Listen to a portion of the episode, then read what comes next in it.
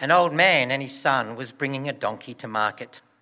Passing some people on the way, they heard a remark. Look at that silly pair walking while they could be riding comfortably on the donkey. The idea seemed sensible to the old man, so he and the boy mounted the donkey and continued on their way. Soon they passed another group and they commented, Look at that lazy pair breaking that poor donkey's back, tiring him so that no one will buy him. So the old man thought about that and thought maybe they're right. So he slid off and left his son on there to make the load lighter. But soon they heard another criticism from another passerby. What a terrible thing, this old man walking while that young boy sits up there and gets a free ride. You guessed it, they changed places but soon heard people whispering, What a terrible thing, this big strong man riding on the back of the donkey while the little boy gets to walk. The old man and the boy pondered the situation and finally continued on their journey in yet another manner. They decided to tie the donkey up by its feet and carry it between two poles. Sadly, as they crossed the bridge, this freaked the donkey right out. It broke loose, ran and fell into a river and drowned. Once there was a reliable, hard-working wife who tried very hard to please her hard to please husband, but she regularly failed. He always seemed to be the most crabby and difficult at breakfast. If eggs were scrambled, he wanted them fried. If eggs were fried, he wanted them scrambled. One morning, with what she thought was a stroke of genius, the wife fried one egg and scrambled the other egg and placed the plate before him. Anxiously, she waited for his response, which she thought would surely be an unqualified approval. He peered down at the plate, snorted, and he looked up at her and said, Woman, can't you do anything right? You've scrambled the wrong egg. as light-hearted as these silly stories may be, they do point out a simple fact in our families, in our workplaces, in our social groups, people's opinions can sometimes do a lot of damage. They can destroy us. Last time I preached, I said, when we as God's people sadly are not free from this problem, sadly, often we are faced with this problem of grace versus law, and even in the church. Within the church, people may have the opinion or belief following a certain rule or living a certain way is required to totally obey God's will. Yet others have a completely different opinion or an understanding of the exact same rule or way of life. Because of this, disunity has always been a major problem for God's people. In my last sermon, we saw examples of this in both scripture, in modern day life, and in the church. Last time I began to look at Paul's advice given to the church in Rome that were facing such problems. In Romans 14, where Paul was addressing the problem of disputable matters. Those matters where in a Christian walk, where one may think it's okay to do something, but someone else has a strong conviction that you shouldn't be doing that at all. I gave examples of Charles Spurgeon and Joseph Parker, who had a falling out over the theatre and smoking cigars. I also mentioned I had a friend um, in our church in Adelaide, and he was full on for Christians should only ever listen to Christian music. However, his books on his bookshelves were very different than mine.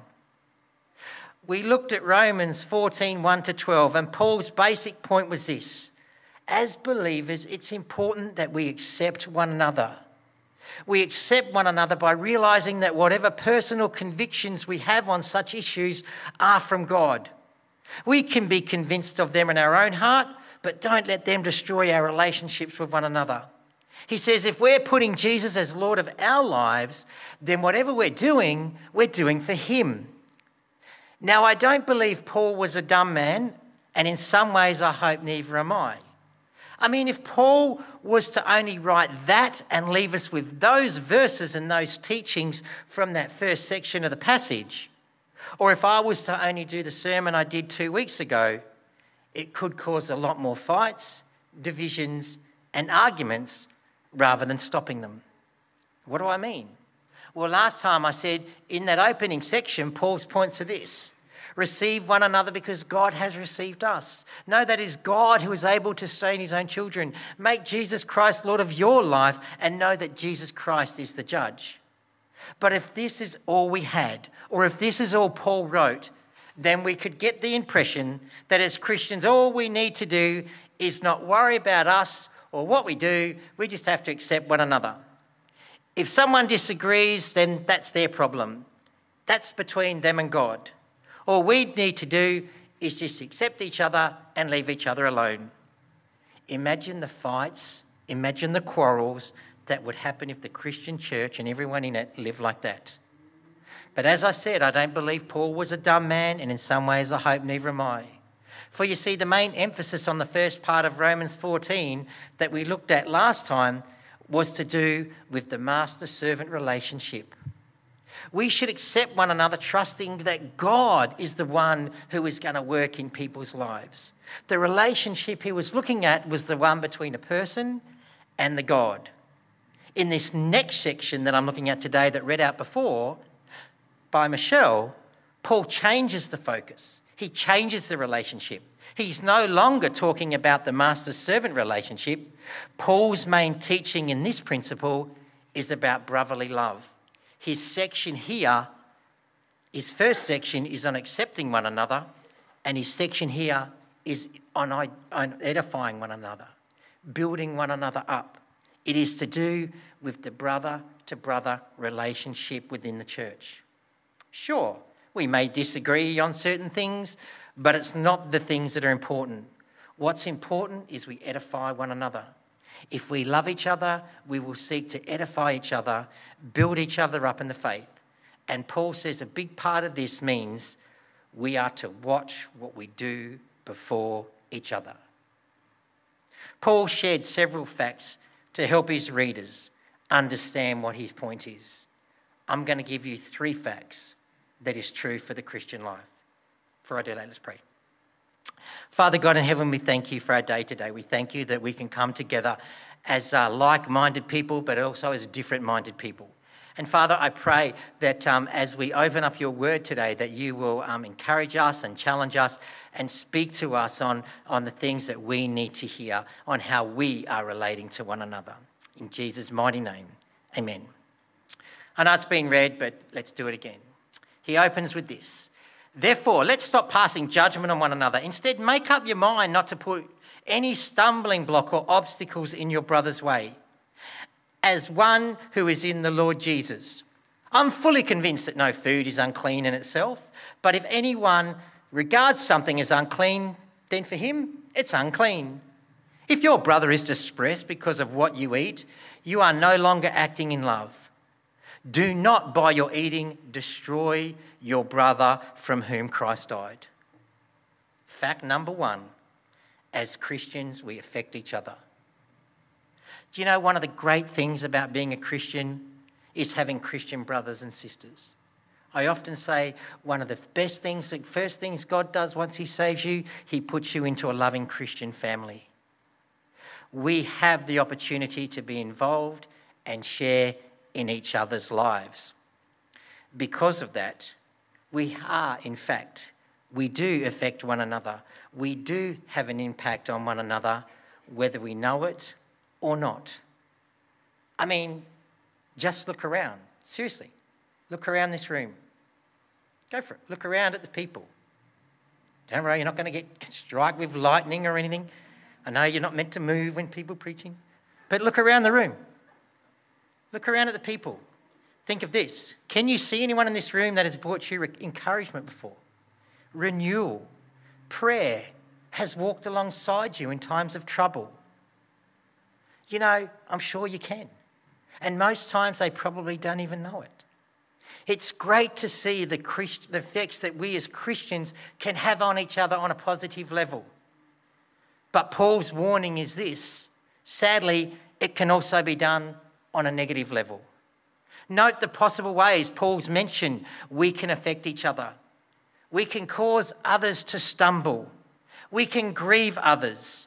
And we can even go as far as to destroy others. Paul was speaking of the way the strong Christians were treating the not so strong Christians. He states nothing is unclean of itself. No food is unclean, no day is unclean, no person is unclean. It is what that food or day or person does that determines its quality. We don't struggle much with food and stuff like that today in special days. But let me tell you, some of us may struggle with different things. Do you know some of us may be able to read certain books, watch certain movies or TV programs, eat or drink certain things, or go to certain places, and they don't bother us at all. They have no effect on us at all. Yet for another Christian, a Christian brother or sister, reading the same book as you, watching the same movies or TV programs as you, eating or drinking the same things as you, or going to same places as you, may cause them to sin. This is an important point.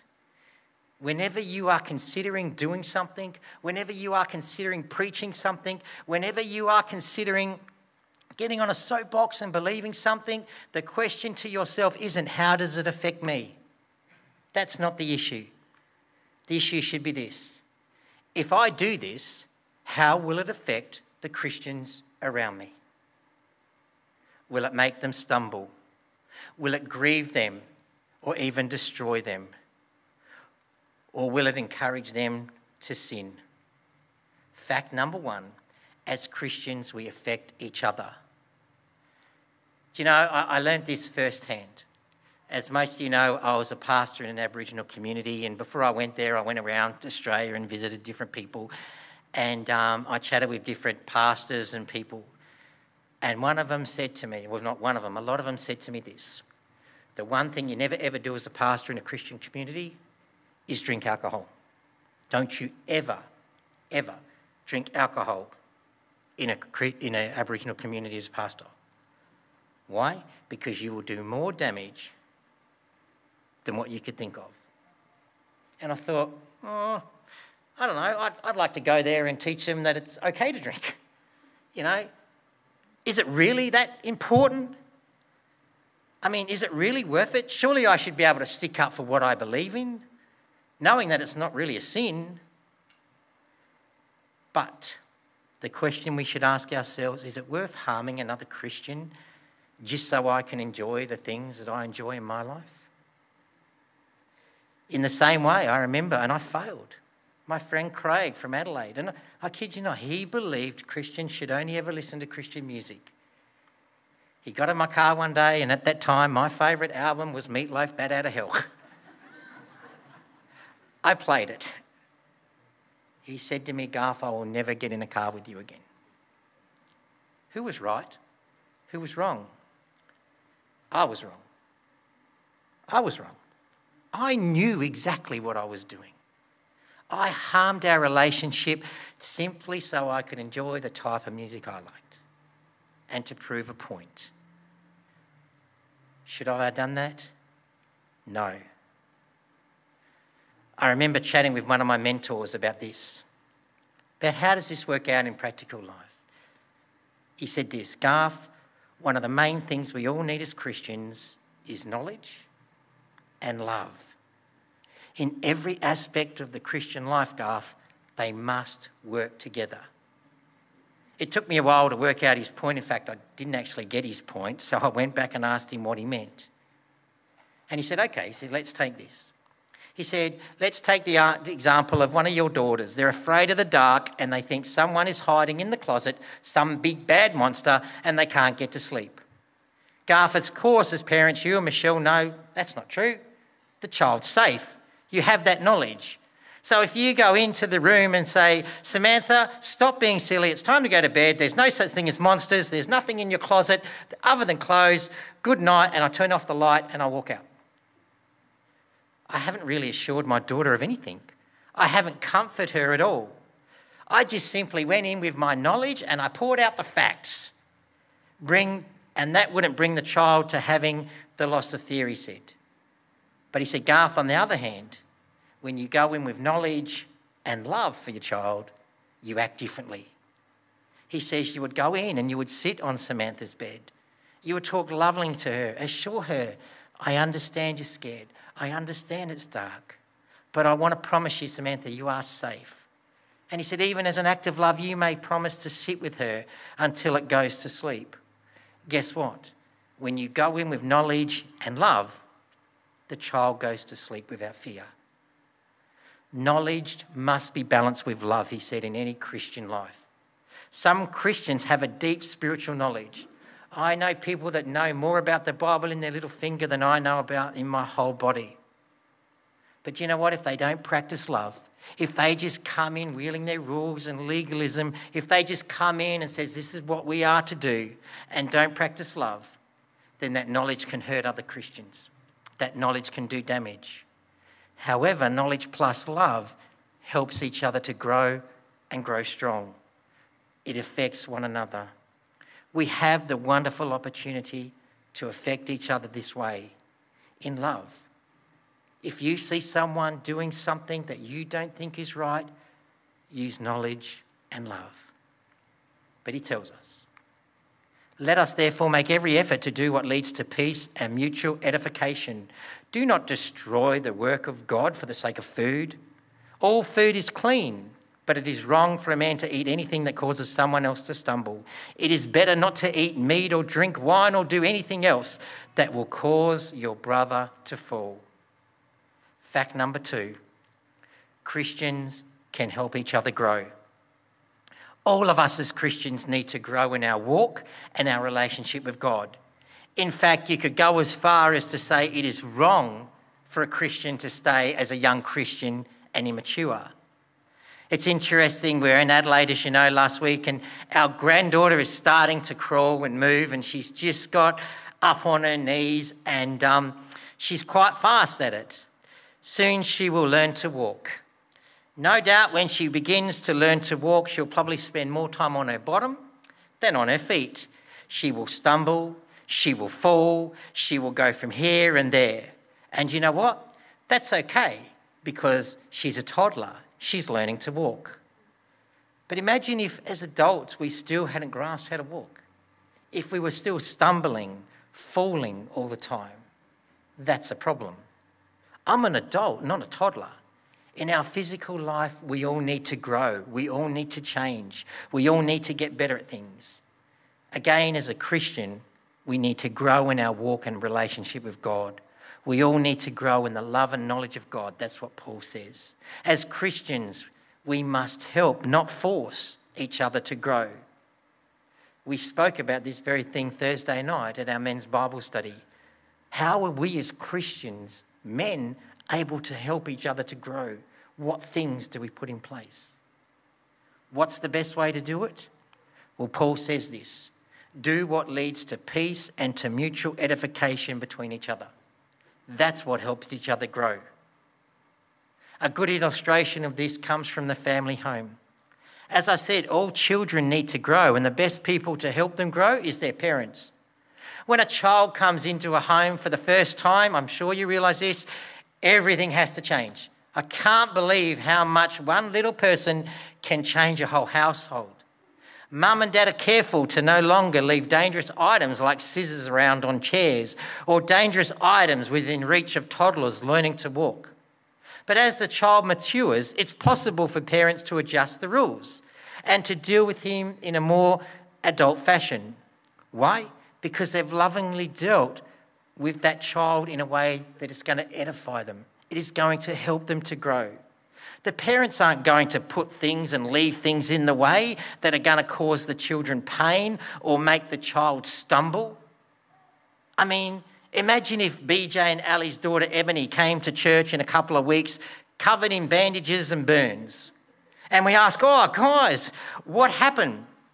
And BJ and Ali tell us, well, we filled her kiddie pool with boiling hot water. Then we waited for her to go and get in it. We'd say, What on earth did you do that for? Oh, we did it so she could learn what happens when a child plays with boiling water. No parent wants to see their child hurt. No parent wants to see their child stumble. But if the help the parents offer is to deliberately leave dangerous things around the house or put the child in a situation where they can be hurt and stumble, then that's not help at all. That's not the help that leads to mutual edification. That's not the help Paul is talking about here. He says all of us as believers need to grow in love every day. All of us as believers need to grow in knowledge every day. When a fellow Christian is weaker or struggling in the faith, when a fellow Christian is doing something that you think they don't need to do, we must lovingly help them. When we really love and edify our fellow Christians, that will help them to grow. Edify one another. This is Paul Main's point in these verses. As Christians, we need to develop a kind of fellowship that will protect and encourage one another to grow, not to put stumbling blocks in their way, not to put things in there that are going to hurt them. We must exercise love and patience. We must be careful we are not deliberately doing something or putting something in front of another Christian that could cause them to stumble, like I did with Craig in my car. 2 Peter 3 8 says, Grow in the grace and knowledge of our Lord and Saviour Jesus Christ. To him be glory both now and forever. Amen. As we grow in the grace and knowledge of our Lord and Saviour Jesus Christ, we mature in our faith. We can help others, believers, to do the same. This will edify them, it will edify us, and it will edify God. The result will be a peace and maturity and a glory to God. And finally, this. So, whatever you believe about these things, keep between yourself and God. Blessed is the man who does not condemn himself by what he approves. But the man who has doubts is condemned if he eats because he's eating not from faith. And everything that does not come from faith is sin. Fact number three Christians have must not force their opinions on others. Christians must not force their opinion on others. I spoke about this last time, so I don't have to say much. There are certain truths that all Christians must accept because they're the foundations of our faith. They're untouchable. But if you have a sincere conviction from God about a certain matter that can be an open handed thing, keep it to yourself. Don't try to force everybody else to accept it. Do you know, no Christian can borrow another Christian's conviction and be honest in his Christian life. That's what Paul says. If you do that, then you are nothing but a double minded man. If I was to suddenly take hold and only listen to Christian music because Craig said so, that's not living the life God, God had called Garth to live. You cannot borrow another Christian's conviction and be honest in your Christian life. Why? Because it is God who gives the convictions. God put that conviction in Craig's heart and still is today. I don't need to borrow it. I need to help him and support him and edify him in his conviction. The sense of right and wrong is strengthened by knowledge, but knowledge must be balanced with love. If we try and force this sense of right or wrong onto others, this will tear each other down instead of building each other up. Believers may hold different convictions about many matters, but they must hold them in love. So that's the first and final section of Romans 14. In disputable matters, Christians are to accept one another and trust that their relationship with God is okay, but also edify one another. Make sure you're looking at what you are doing around your Christian brothers. Do you know, I don't like preaching we must sermons because people can take offense. But take this I'm telling you to keep your opinions, your convictions that are closed to yourself. But remember this it's not a chore. Remember, I said earlier, have a look around this room. What a privilege we have with the people in this room to share, to connect, to help each other to grow. That's not a chore. What a great God we have who works through all of us as we face different challenges. Yet, he gives us the wonderful opportunity to help us edify each other and bring glory to Him. We do that when we realise three facts. As Christians, we affect each other by what we do and what we say. This effect can be negative, or this effect can be positive. As Christians, we can eh, help each other to grow, but we do it lovingly, not judgmentally or not condemningly. As Christians, we must not force our opinions or their opinions or other opinions. We must allow God to work in our lives and in the lives of others. Next time, I'm going to finish this series and I'll be looking at the first section of chapter 15, where Paul continues to give these people in Rome one more instruction on how they are to deal with disputable matters amongst one another that produces unity and grace and not law. As I said, so far he's accept, accept one another. Today is edify one another. And next time he says, please one another. Let's pray. Father God in heaven, I thank you for your word. And um, I thank you for the vitalness of relationships between your brothers and sisters. Father, I really pray that um, as we come and we go forward and, and we're looking at things we're doing. I thank you for the convictions that you place on our hearts and on the hearts of our Christian brothers and sisters. But Lord, I pray that they will not tear down our relationships, but they will strengthen them. Help us to help each other to grow. Help us to be there for one another. In Jesus' mighty name, amen.